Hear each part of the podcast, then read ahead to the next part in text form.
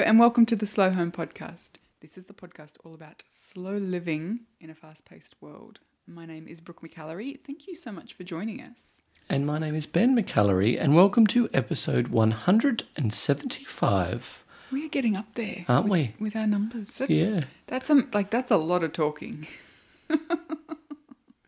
Think of how many hours of talking that is. I- Scary. It is scary, and you remove all the, like the little arguments that we have while we're recording it, and it's even more. Not that we argue. We never argue. no. No. Uh, in this episode, you speak to Carolyn Tate for the third time. I do. She is a uh, return guest. Three-peat. A th- three-peat, exactly. I spoke with Carolyn. We did a, a double header, actually. We had a, a two-parter last September. Carolyn uh, and I spoke back then about conscious capitalism uh, in, in great depth. And I loved speaking with her, and we've been in touch ever since. And Carolyn really is driven by purpose. This is something that she's passionate about. This is something she's written a, a new book about. But purpose specifically for people in their work. And given the listener survey results that, that you guys have sent in over the Yeah. past couple of months, which have been phenomenal, and again, thank you for them.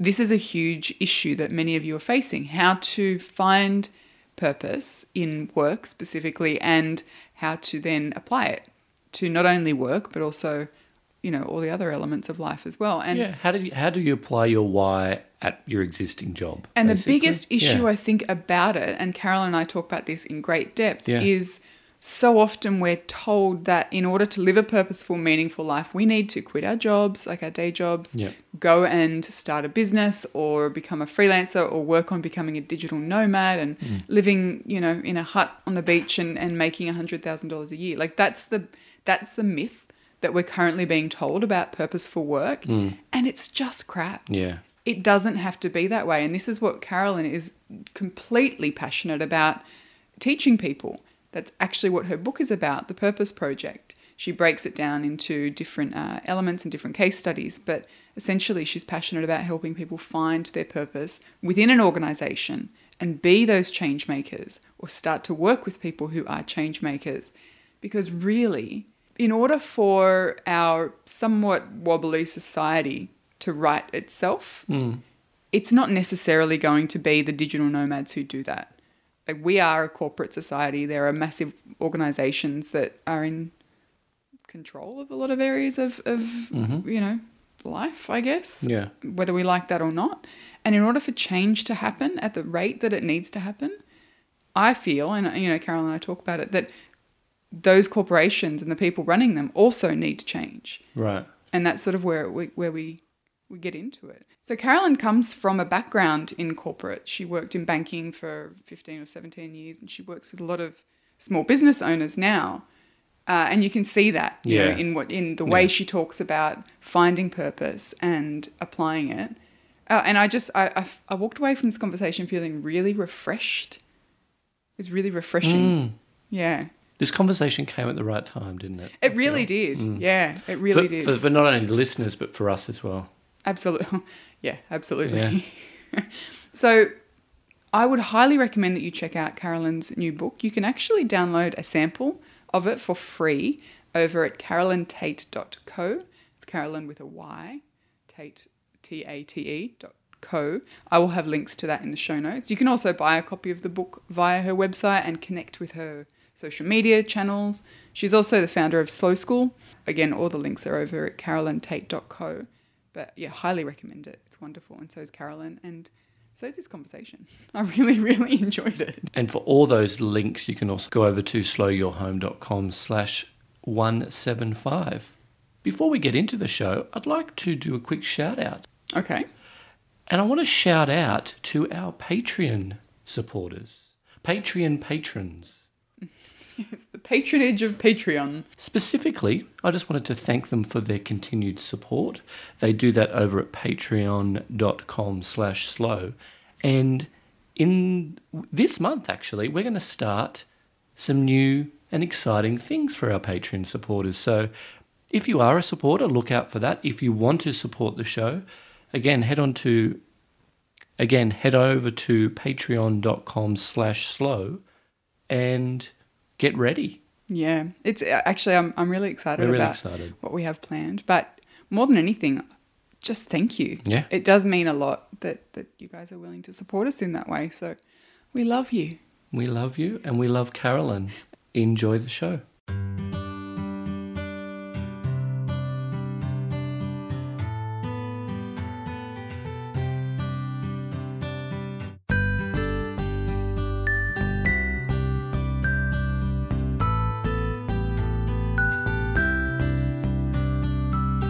Hello, Carolyn.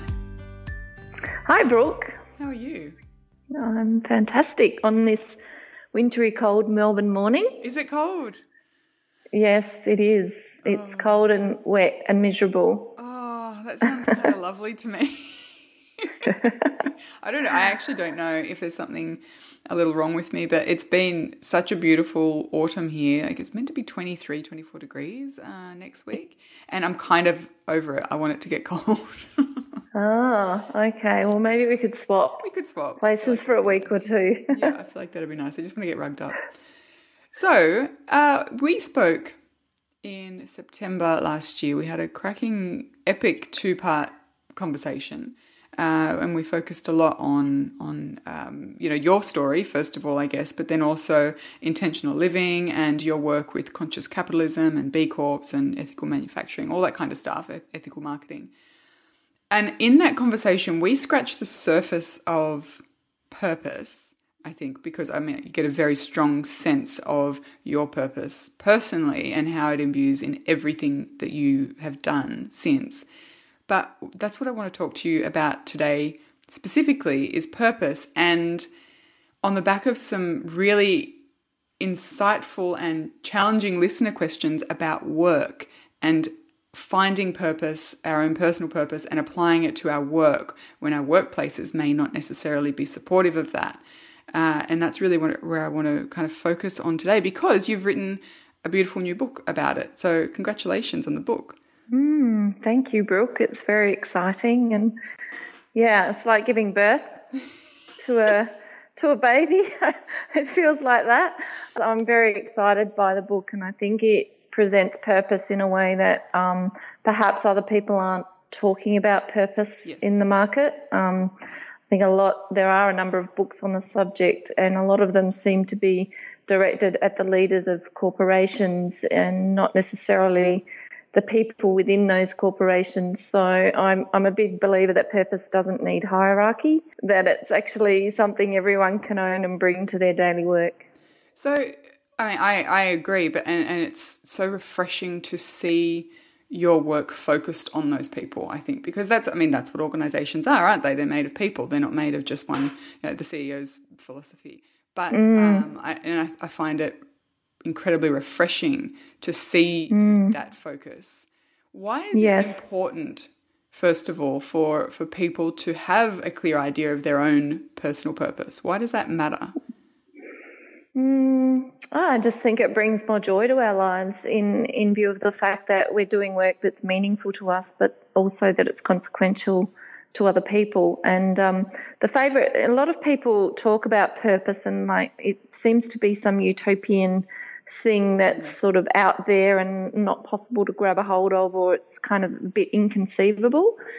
And so I um, love the definition of purpose that um, was put forward by a man called William Damon, who wrote a, a seminal book on purpose called Path to Purpose. It's something that I'd thoroughly recommend um, the listeners um, get a, a hold of. And uh, he, he has a definition of purpose, which I think is really tangible and practical and something that you can grab a hold of. And his definition is, bear with me, it's a bit bit long, um, is a stable and generalized intention to accomplish something that is at the same time meaningful to the self and consequential for the world beyond the self.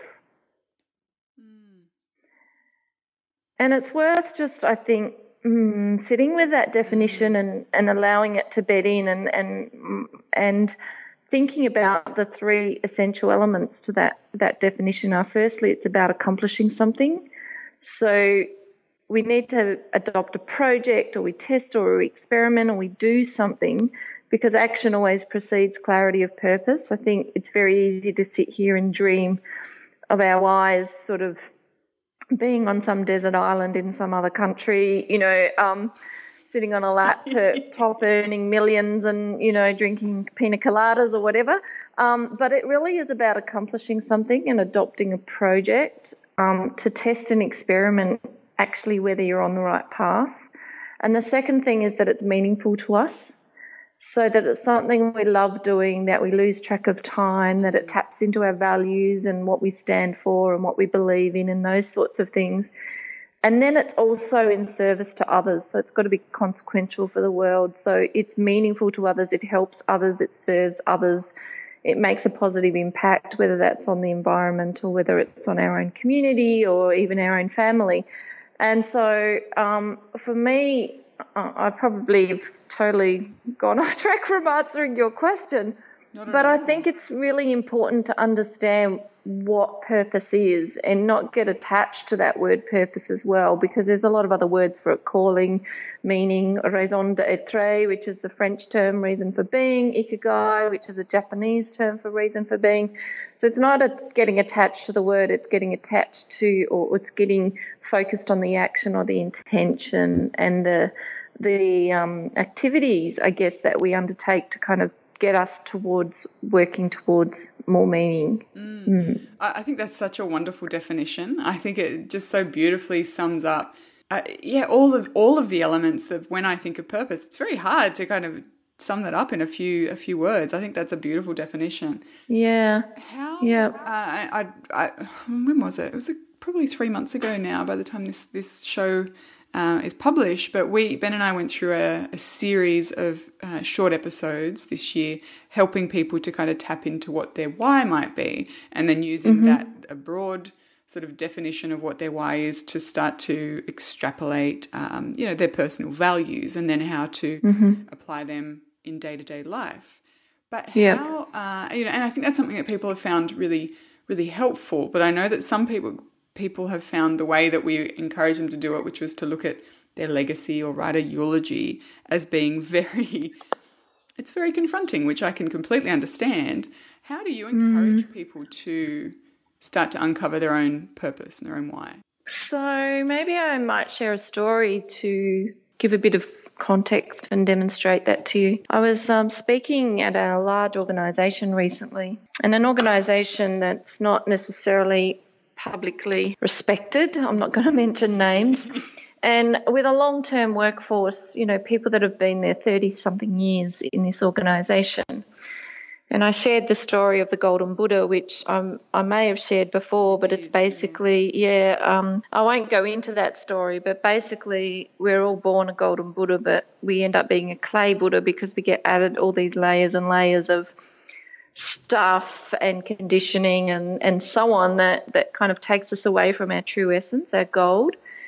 And so I'd shared this story about the Golden Buddha in the um, talk that I was giving to these long term corporate employees. And, and the man said, Well, I know our company perhaps was born a Golden Buddha, so this concept of, of of golden intent or golden Buddha works for individuals as well as organizations. And he said, I know when we first started our company many, many eons ago that it was born with a golden intent and and now the layers of clay are so stuck on our organisation. There's no way that I think I can make a contribution to cracking the clay of the organisation to help us return to a higher purpose.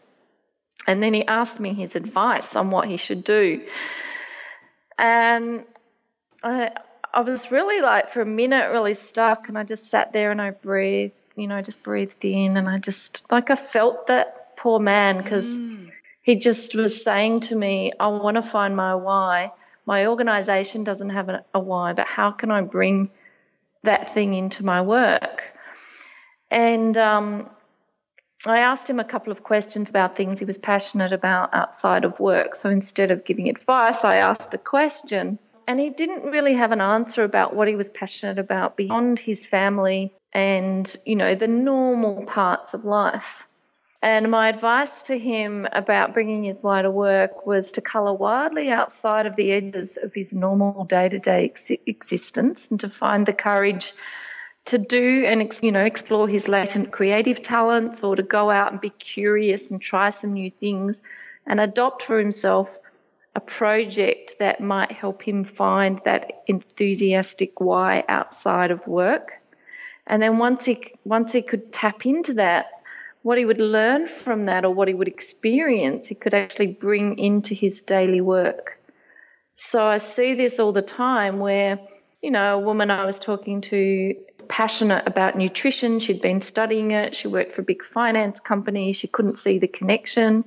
And I encouraged her to actually continue her studies, become really good at what she does, and actually bring her health and nutrition knowledge, experience, passion into her work and be a self leader and actually work out a way that she can still be employed by that company, still do her day job, but actually bring that thing she's really passionate about to work and take responsibility for having the conversation with her leaders or her managers about how she might integrate those things into her daily work. And I love that because I think so often we look at it as a either or kind of situation. You know, we we don't often see the opportunity maybe to bring our purpose or our why or our mm. to the work that we're currently doing and make them make them part of the same thing. And I think Ben and I have spoken about this quite a lot recently.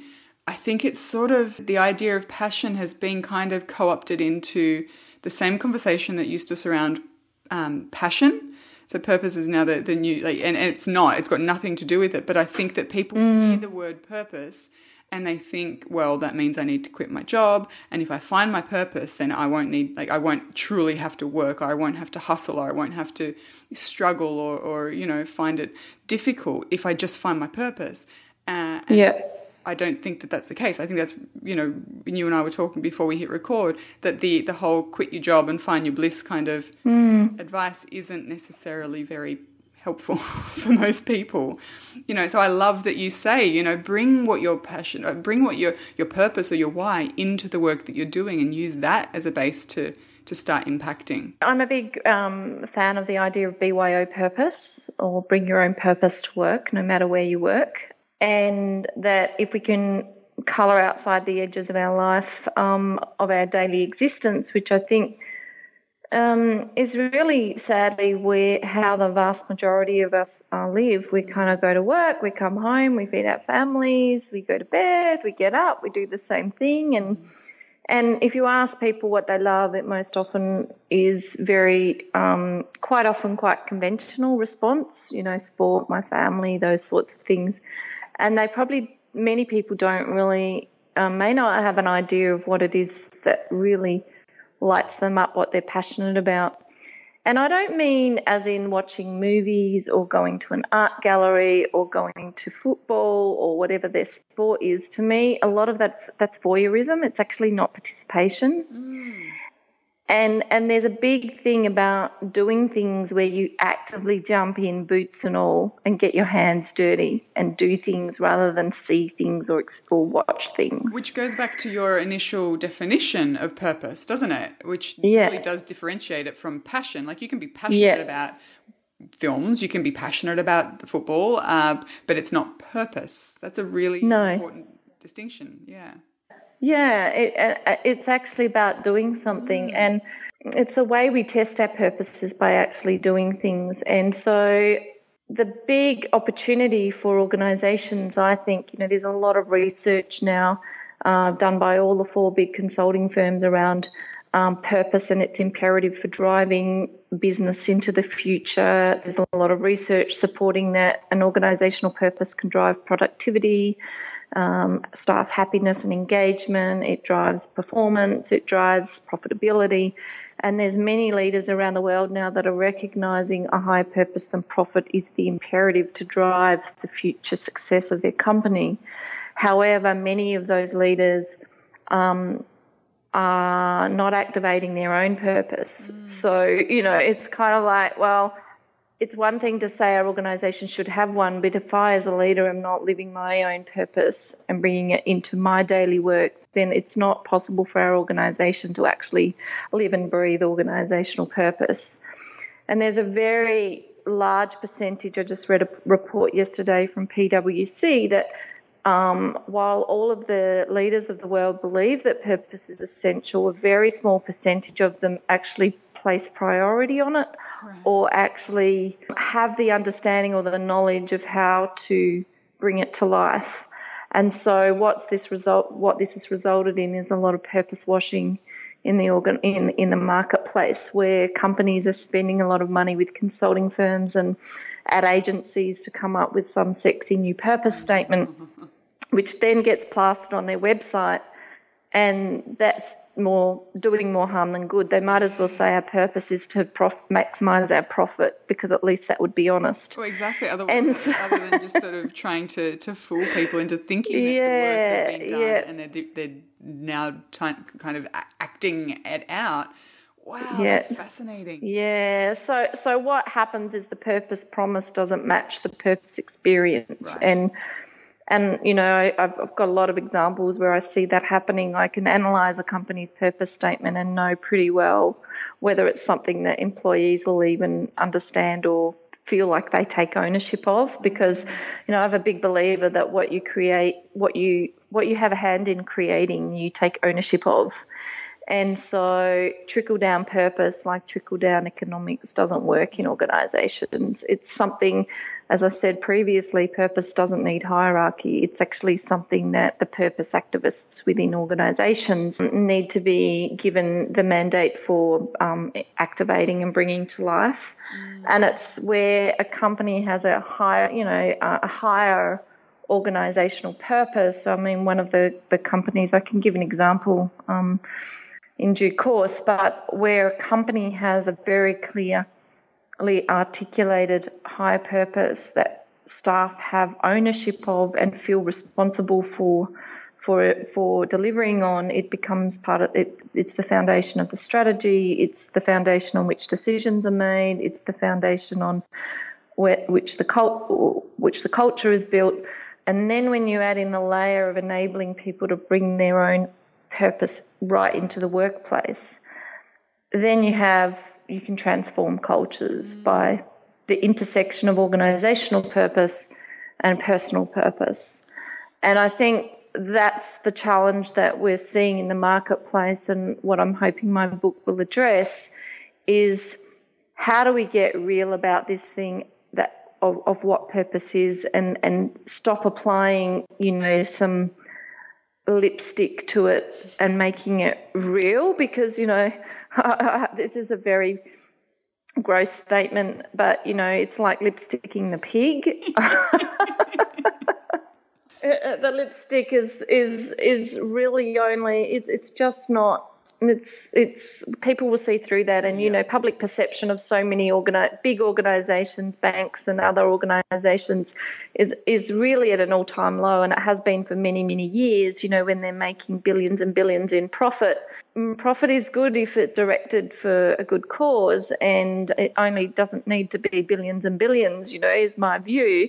Yes. but uh, not not to get into capitalist conversations but you know if you're if you have a higher purpose as an organization, it has to be reflected in employment, in productivity, in profitability, in the wages that CEOs are paid, in in so many other aspects. It can have a ripple effect when it's really, really done well. And I think organizations know they need it, but they're seriously struggling with how do they bring it to life and make it meaningful, and then how do they engage their people in it, but also give them the power em- empowerment to bring their own wider work.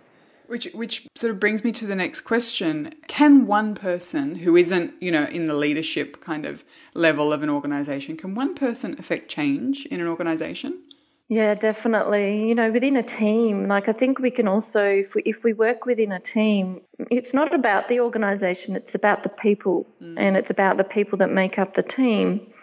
So if you are truly passionate about, I'll, I can give, give you an example of a litigation lawyer who I spoke to recently who was about to quit her work and really didn't like the organization she worked for and didn't didn't feel like she was making a difference and you know, I asked her a couple of questions about what she'd truly loved, you know, way back when. And she said that when she was at university, she was actually running a mentoring program for women in law.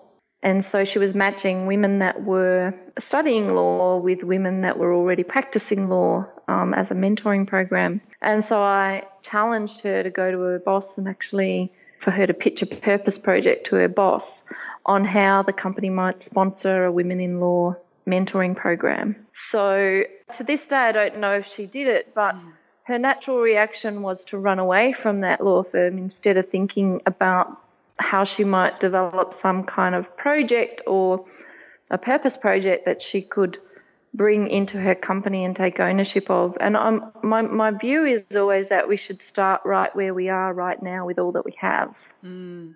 And, and do the work outside of work to get really clear on what really excites us and motivate, motivates us and what our why is so that we can explore how we bring it to work rather than run away and you know create something anew yeah well exactly which which you and I were talking about a little bit before we hit record was this idea that with purpose kind of coming to the fore and people realizing how important it is we're often sold the idea that in order to live purposefully or to do work that is aligned with our purpose. We need to give up our job and we need to become entrepreneurs and then we probably need mm. to focus on you know being a digital nomad because apparently that's what you need to do in order to be purposeful you know so goes the, the popular story. But I, I think that it is vital for society and for you know for people to to have people in all areas of business and government and you know nonprofit who are absolutely.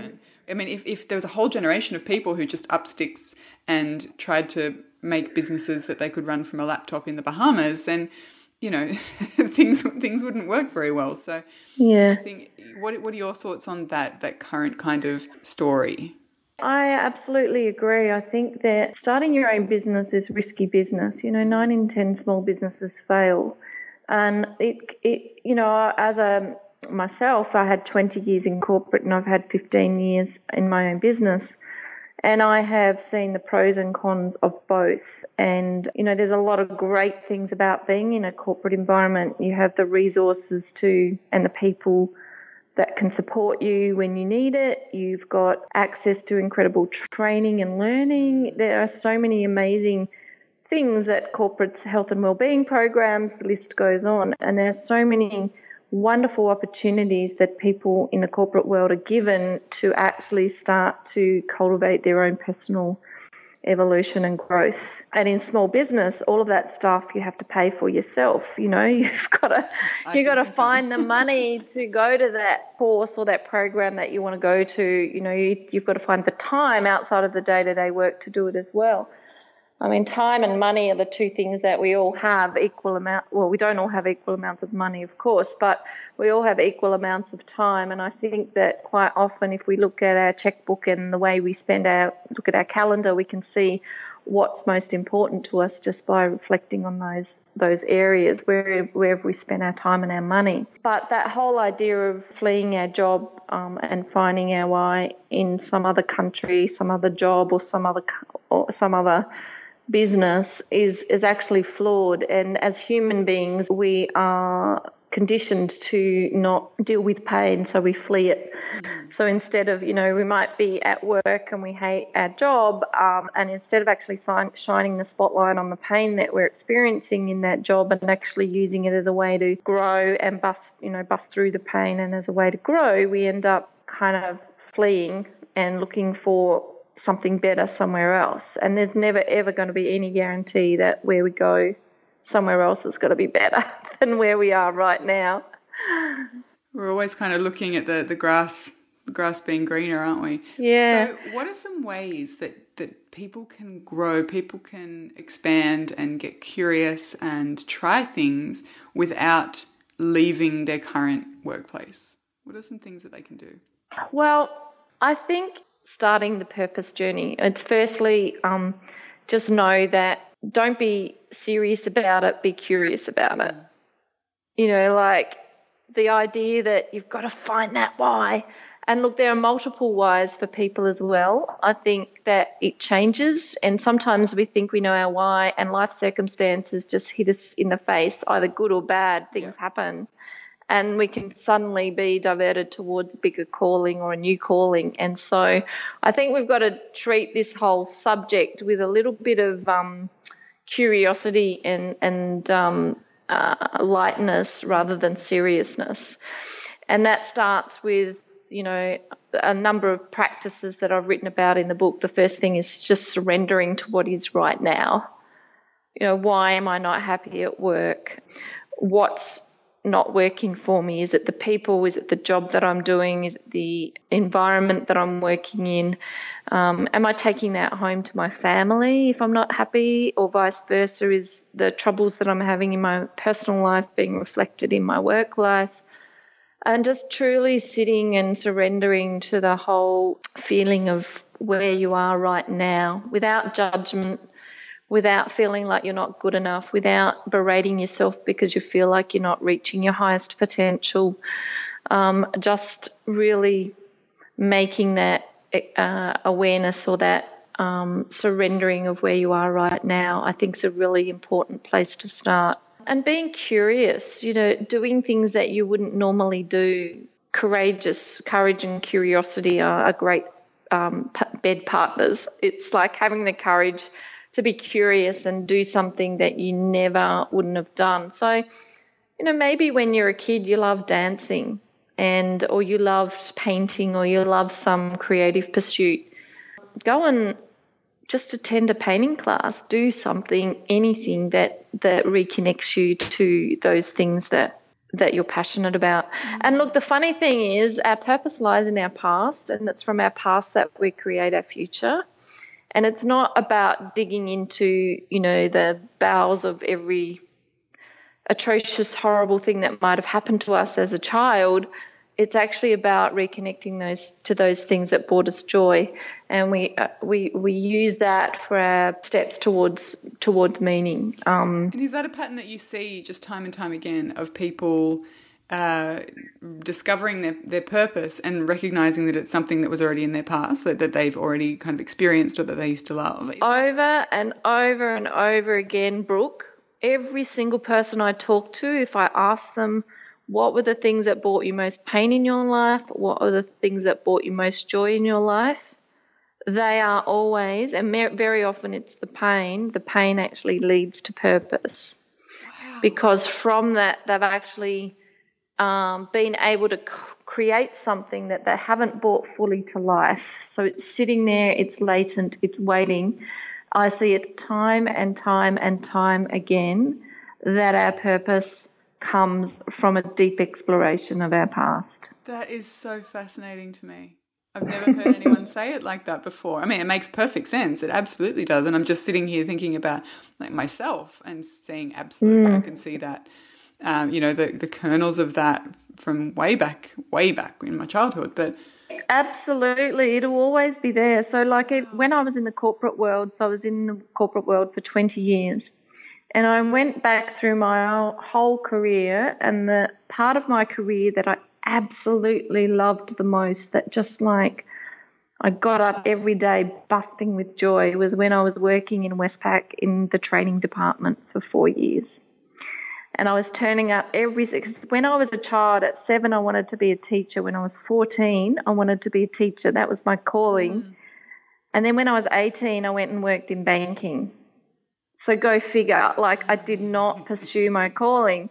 Then when I was in banking the best job and the one that I absolutely loved was in teaching. Wow and so I and I still to this day like it gives my heart a little flutter when I think about that. And it's ended up becoming my my life's work has been writing and teaching. And so our past, but I'm teaching about subjects I'm passionate about now. You know, it, at times it wasn't so exciting teaching people how to use a computer. You know, it was at the time when they just bought in computers for banking, so that shows you how old I am. And I used to have to teach the tellers how to use this new um, it was the Macintoshes. Do you you probably are too young to remember those big square box Macintosh? No, I remember those machines. well, they were just bought into the to banking when I was actually in training, so I used to have to teach. Um, you know, branch employees and tellers how to actually use this new system. And so, whilst I wasn't so passionate about the subject I was teaching, I certainly was passionate about working with people, teaching them, sharing ideas, and actually connecting with people. And I, you know, I loved it. So I always know, and like it's the same with writing. You know, I'm about to release my my fifth book, not to brag, but I didn't know that I really loved writing until I did it at the age of 40. I wrote my first book. And I knew in my past that I used to love writing essays and I used to love those things, but at the time, I wasn't really aware that I had a real love and passion for doing that. So I didn't actually even, I wasn't paying attention. So I couldn't set my intention if I wasn't paying attention at that particular time. So, yeah. What you just said with the, the idea of I wasn't paying attention, I'm just sitting mm. here thinking about how, how purpose and kind of simplifying life are sort of in a chicken and the egg kind of relationship, aren't they? Mm. Because yeah. You know, if you if you're able to simplify or slow down a little, you give yourself a little yeah. more space to start to think about yeah. these things and pay attention to those things. Yeah. And if you've tapped yeah. into your purpose, it gives you the the foundation and the confidence to pay attention to the things mm. that matter and let go of the things that don't. Um, yeah. And that's why I think that I'm I find I'm so drawn to this idea of purpose, even though my core kind of fascination is with if simplicity and, and slowing down and finding space, but I think that they are so closely related. And yeah, it's it's really fascinating to see that. Yeah, I I I'm I'm 100% with you, Brooke, because I think we have very complex. Complexity is the is the is the is the kills purpose. Mm. It, it, totally does. The more complex our lives are, the more we fill it up with stuff, which is often thoughtless or pointless. Um, the more we fill it with stuff, the less time we actually have to create. Purpose requires time, it actually doesn't require money. Most often, it just requires time. And so we have very complex lives. And I believe that living simply is a core practice to finding your purpose, that we actually have to take out stuff from our lives before we can create the space we need for, you know, finding that calling or that purpose. So, you know, simplicity is actually, you know, very important component of creating space for purpose. Oh, you've brought you have just brought so much clarity to everything I've been thinking over the past kind of twelve months, really. Now, I just want to, to finish up with a question that I received from a listener a while ago. And I did my best to answer her, but I feel like you're in a much better position to, to offer some insight. And essentially, she asked about the fact that her work was not fulfilling her desire for living a purpose driven life as much as she wanted it to. She said she's made lots of changes uh, in in other areas of her life, and in work she's been able to make some to bring it more in alignment with her why, but it's not fulfilling her desire to be more purpose driven and, and, and values aligned, I guess. And my mm. advice, and you may well tell me that it was completely incorrect, was to to accept that sometimes it's not going it's not going to be an all or nothing kind of situation. It's not going to be one hundred percent in alignment with our purpose, particularly if you work in a large organization. There's going to be compromise or flex that needs to happen in order to mm-hmm. find that that kind of kernel of purpose in your work. But what's your mm-hmm. your insight into into Susan's question? Well, I think your response was fabulous. Like I, I agree totally, and I would add some other. If she's doing some work around her own why and what she really loves and you know, let's say she is passionate about writing, for example. Is she doing courses outside of that? Is she actually cultivating, you know, that thing that she's really passionate about outside of work? But then, depending on the size of the organisation that she works for, my view would be about well, if it's a large organisation, there must be departments, divisions, leaders, managers who would actually help her cultivate that thing within the mm. organisation. So, very often, and this is what really intrigues me about the whole recruitment and employment world, is that everyone's out there scouting for jobs that are actually advertised online, whether that's on Seek or wherever it is. And very often, we're actually trying to retrofit who we want to mm. be and what we want to offer to some job description or some um, advertisement for a position or you know some recruitment. Dude rings up and says hey we've got this great job for you at blah blah organization. You know we think you'd be perfect. So then you run around and write a cv that will try and hopefully retrofit that particular job. But what if we were to write our own perfect job description? Mm. our own perfect role, like as a business person, you write a business strategy. Some do write a business strategy. but uh, if we decide that we want to be employed, you know, write our own job description and start searching for that job within the organisation that we work for, or consider what elements of that job description might be able to be brought into our work. Mm. And I think that that the way employment is structured at the moment is very linear and it's all about the key performance indicators and the job description and the sales targets and the the very linear head based kind of rational functional elements of work. But if we were to create our own job description or, or CV around the ideal job that we would want, that, that takes into account the spiritual, emotional, um, functional, financial, elements of work and we start to be proactive in our approach because I think in a lot of organisations we act as victims. We we think it's our leaders' responsibility to make us happy at work, or our manager's responsibility, or whatever. That that it's up to others to make us happy at work. Mm. And I think that that there's so much that we can do, even in the way we interact with our co-workers, the way we interact with customers, um, partners, suppliers, etc., etc. So I would just be asking her to step up and be a bit more courageous in the way she presents herself at work. Yeah, such solid advice. I, and I, I really like your distinction on, on the fact that it's not up to our managers or our leaders necessarily to make sure we're happy at work. You know, that's something that we can start to, to bring our own purpose and our own courage and curiosity, as you say, to, to the yeah. situation. Oh, that's wonderful. Carolyn, thank you so much for your time and your insight and your wisdom. And I like I've got about five or six different thoughts rolling through my head that I just want to sit down and, and write about after talking to you because I feel like you've brought a lot of clarity to to the relationship between purpose and, and simplicity that I hadn't necessarily been able to articulate before. So thank you.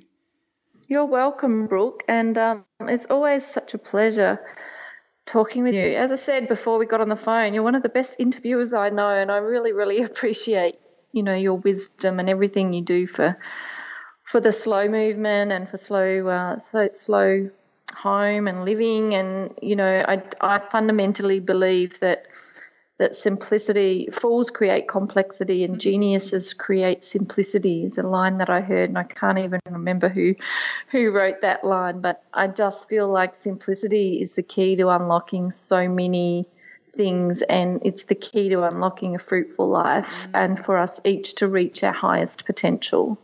And without simplicity we can't reach our potential. No, I, I couldn't have said it better myself. Thank you. Thank you, Brooke.